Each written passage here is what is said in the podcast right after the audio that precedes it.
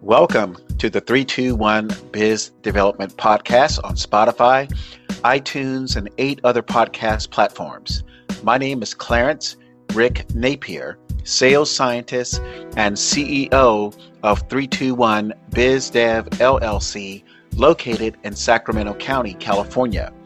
Here's a little about me I'm a military veteran, a former San Francisco resident and San Francisco club DJ then I became a corporate sales manager with the Los Angeles Fortune 500 company.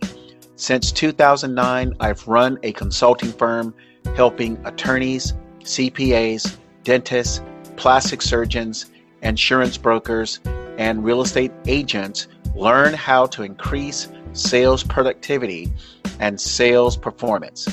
321 BizDev LLC is a consulting firm, not a marketing company. 321 BizDev LLC brings a combination of sales systems, business development, and website design to worldwide business owners of any size. Our business is people. Our product is sales performance. We tell business owners exactly what they need to know and why they need to know it without any gimmicks or fluff. We know what the sales performance struggle is like because we were once there too and our team of trainers can help small business owners meet or exceed their revenue expectations. 321 is the company to call if you or your sales team want to master the following four main sales functions contacting, prospecting, appointment setting, and closing. 321 BizDev services are available worldwide where the English language is spoken. We can be reached toll free in the US and Canada at 833 321 3212 or internationally using WhatsApp at country code 1 406 402 6400. We have over 230 hours and 426 episodes of business development content and interviews with business owners from around the world. Today's podcast episode topic is titled The Highlights of SWAS and specifically how to close. Uh, this is an updated podcast episode from about four years ago. Uh, we don't have any new information uh, from four years ago. I really just wanted to add this topic uh, to the 10 podcast platforms where 321 uh, BizDev LLC is available. So the acronym SWAS is SWAS, or Selling Without Appearing to Sell, is the name of a sales system I designed about six years ago as I was identifying sales challenges I was experiencing. The need to fix sales productivity and sales performance issues I had came at a time when I had to reinvent myself. I was sick and tired of not feeling good about my approach to my financial services and real estate businesses. So, this podcast episode is about closing. And if I could talk for six hours on this podcast episode, I could give you just about all the information that you would need. But I can't talk for six hours on this podcast episode. Plus, even if I did, it still takes some hands on experience.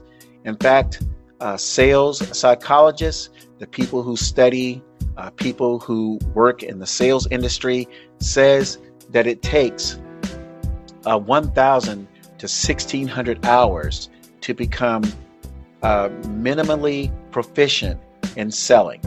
So, again, if I did the whole six hours, that would be one thing, but it still would take another, you know, six to nine months or 1,000 to 1,600 hours in a full time sales position to understand how to close.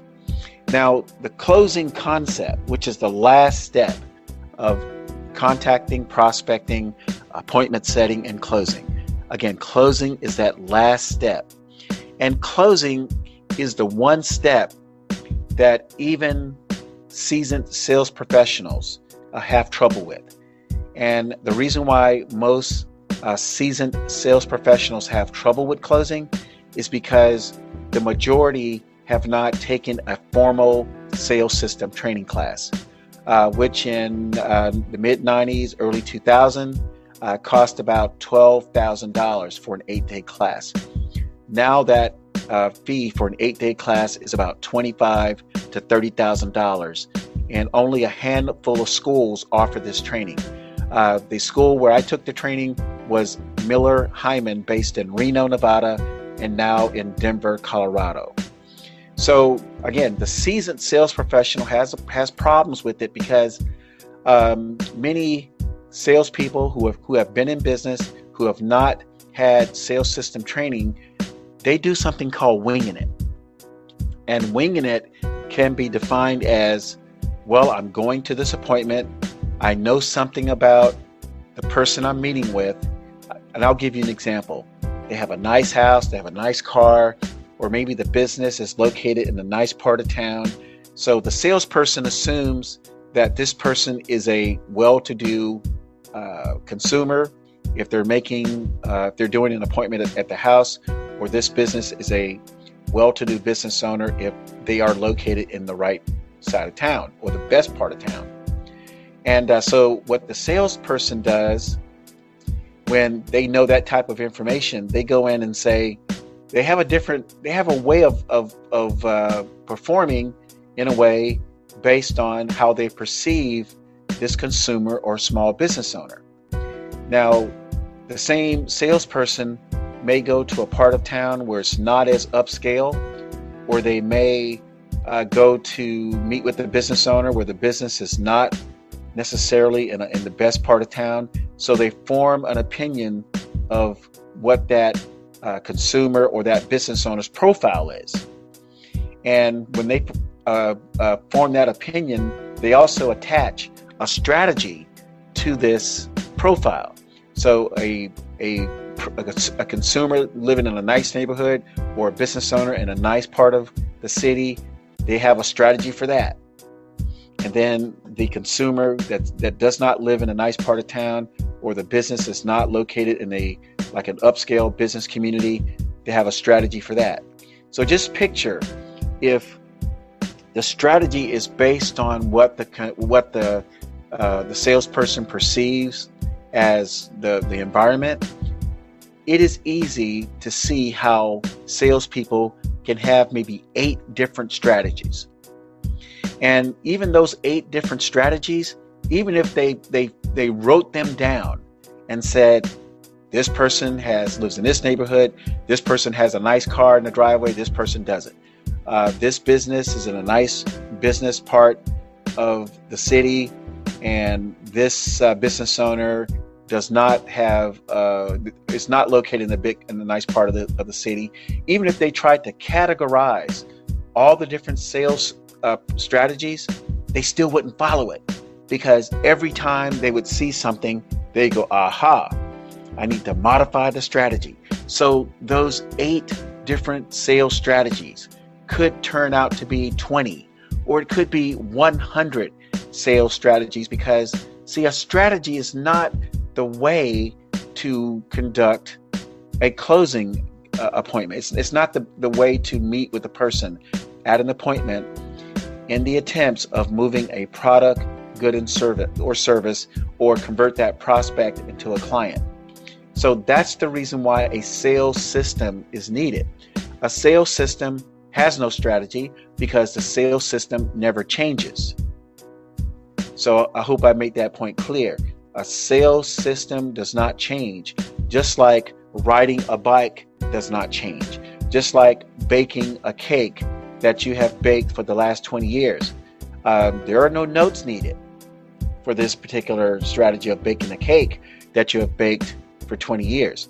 Now, if you look at people who who are thinking about getting in the sales industry, what comes to their mind is, "Oh no, I don't want to be in that that position where I have to try to close someone. I don't want to try to force people to buy something that I have. I don't like to uh, beg for the money. Um, and many people who are not in sales who may have considered it, they say, I don't want to be a slick salesperson. And technically, they are right. So these people who are forming opinions about the sales industry, they're thinking about the last time they met with someone and how un- uncomfortable and how unprofessional that salesperson was when they met with that person. So, so people who are looking at getting in the sales industry or even considering it remotely, they say, "Oh no, that's not for me," because I don't want to put people through what I have experienced as a consumer. So that's why you have this this this this darkness, this cloud around the sales industry, and that's the reason why when it comes to closing, you know, the the salesperson it has anxiety and is frustrated. The person that the salesperson is meeting with, they have anxiety and they have uh, frustrations, and it's really because the salesperson who is meeting with that prospect, they're thinking, oh my gosh, I have to make money. And if I don't make money, I can't pay my rent. I can't pay my mortgage. I, I can't pay my car payment. And guess what? The prospect at the appointment, they feel that frustration. They feel that anxiety. Now, the sales, the uh, not the salesperson, but the prospect at the appointment, when that salesperson enters their home or if it's a B2B sale, that salesperson enters the business, that business prospect is feeling anxiety because they say to themselves, oh no, here we go. I'm about to get pitched. And what pitch means, listeners, pitch means, or getting pitched means that the salesperson is going to talk about 80 to 90% of the time and that business prospect or that consumer in the home is going to only talk for about 10% of the time or 20% of the time.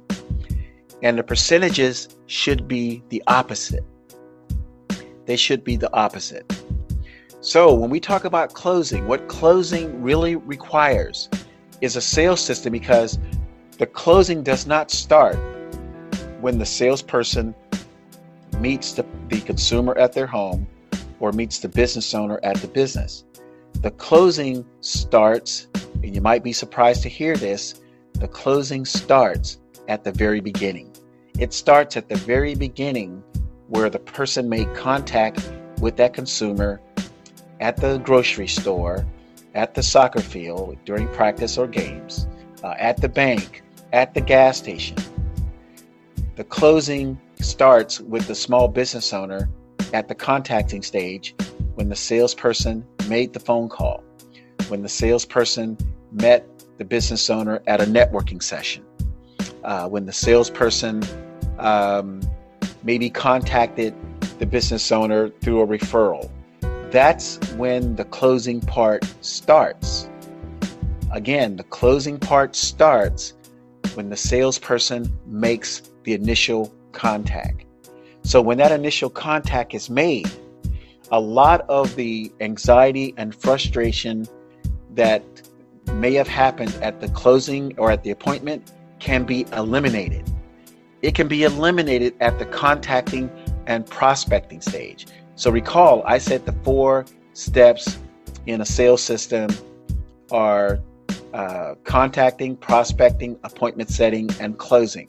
So if you remove the anxiety and the frustration that is normally felt at the closing stage, and you remove these uh, frustrations and this anxiety at the contacting stage, then you are on track to have a smooth appointment. So, at this appointment, assuming that you have used a sales system, hopefully 321 BizDev LLC, selling without appearing to sell, or SWAS, by the time you make it to the appointment, there is no frustration. There is there is no anxiety because that person already knows what your style is. You see, consumers who meet people, you know, uh, at the appointment, they don't know what that person's style is if they don't if they're not using a good sales system the salesperson meeting with the business owner does not know what the salesperson's style is um, if they have not used a good sales system implemented at the contacting stage. So, at this appointment, if you have used a sales system, and that consumer or small business owners knows what your style is because they they connect it with you at the contacting stage, then the appointment is just a matter of asking a few questions. Again, not talking 80% of the time, but talking about 10 to 20% of the time through a Q&A. And when you have a Q&A, and by the way, 321 BizDev LLCs, we write Q&As. And our Q&As are much different than you may think. Our Q&A um, has a, a purpose. We, we, we use the phrases. At appointments, we want to accomplish two things. We want to control the interview and we want to manage the expectations. So, controlling the interview and managing the expectations. Those are the two goals that we have at the appointment as we're closing. Okay, so managing the expectation has a lot to do with, again, the contacting stage. Managing the expectation has a lot to do with what type of outcome do we want to have. Okay, controlling the interview sort of speaks for itself. Now, controlling the interview, one may think that controlling the interview means that the salesperson is going to talk 80% of the time. No, that's not controlling the interview. That's talking 80% of the time. So, controlling the, the interview means having a sophisticated set of questions. Again, not the type of questions that people may think of, or not ha- or not having um, a, a, a system of closing that people may think of. Uh, in fact, we don't call uh, closing closing in the 321 selling without appearing to sell or SWA system. We call closing an interview because when you meet with someone, uh, chances are if you get to that point with the SWA system, you're going to have an 80% chance of closing if you do it correct way using our system. So we don't assume that we're going to walk in and do this ABC thing, always be closing, which requires the salesperson to talk 80% of the time and the consumer or the business prospect to talk 20% of the time. So so managing the expectations and closing the interview are integral parts in making sure that the salesperson has a minimum 80% probability that he or she will close. And closing doesn't necessarily always mean that the person sitting in front of you is going to buy. Closing could mean that your product or service ultimately was not a good fit. And sometimes it's not. Um, there's ways to determine if your product or service is a good fit at the contacting or prospecting stages. But there are there are times when so let's say you don't perform the contacting or the prospecting uh, parts of SWAS, you know correctly. You may find out at the appointment that your product or service is just not a good fit. But you know what? All hope is not lost if you find out that your product or service is just not a good fit. And and trust me people, please and please listeners, do not use this 1960s thing called how to overcome obstacles or objection handling at the closing phase, meaning you get to the point where you know the product is probably not a good fit, but since you're not trained, you're still going to try to force the sale. And you went through this class that your job sent you to, or your, your real estate company or your insurance company sent you to, or they had an in house training, and the name of the class was How to Overcome uh, Objections or Objection Handling Techniques. And the training basically says that even though the person says no, darsh gone it, you're still going to walk out of that meeting with a sale. Please don't do that. That is the worst thing to do at the appointment. Not only will you not make the sale, um, but you will not get referrals. and it's going to cast a negative light on the company that uh, you're working for. And if you own the company, oh, that's going to be even worse. If you own the company, if you're the CPA or the dentist or the plastic surgeon or the attorney, or if you are the real estate broker, you know, or the insurance broker, and you're meeting with someone and you use these doggone objection handling techniques, the word is going to spread in your community that you are not the right man or woman to work with. You are not the right man or woman to do business with if you use objection handling technique or techniques or how to overcome obstacles to still ABC, to still always be closing. You see, because there are opportunities if your your product or service does not fit that consumer or does not fit that business owner, there are opportunities using the closing system, the the interview um, a language in the selling without appearing to sell system to still get referrals. In fact, if that, and I'm, I'm kind of, you know, talking more than I wanted to talk on this podcast episode, but I'll tell you this part. If you're meeting with a consumer or a business prospect and you're using a great sales system and you get to the point where you know that your product or service is not going to be a good fit, the best thing to do is back away professionally and thank that consumer or business owner for their time. Now, within the 321 uh, selling without appearing to sell sales system, we have something in there to give that person that you know your product or service will not be a good fit. We have something in there for that consumer or business owner to basically say, Well, you know what, Rick? I want to thank you for meeting with me. I'm sorry to say that the product or service uh, is not going to be be a good fit. And and Rick, you know it. You know we've talked. We know that the product or service is not a good fit for my company or for my family or for myself. But I I really enjoyed the way you handled this appointment, and I would like to refer you to some people where I think your product or service would be a good fit. Okay, so that's what we call a mutual beneficial uh, interview with the prospect.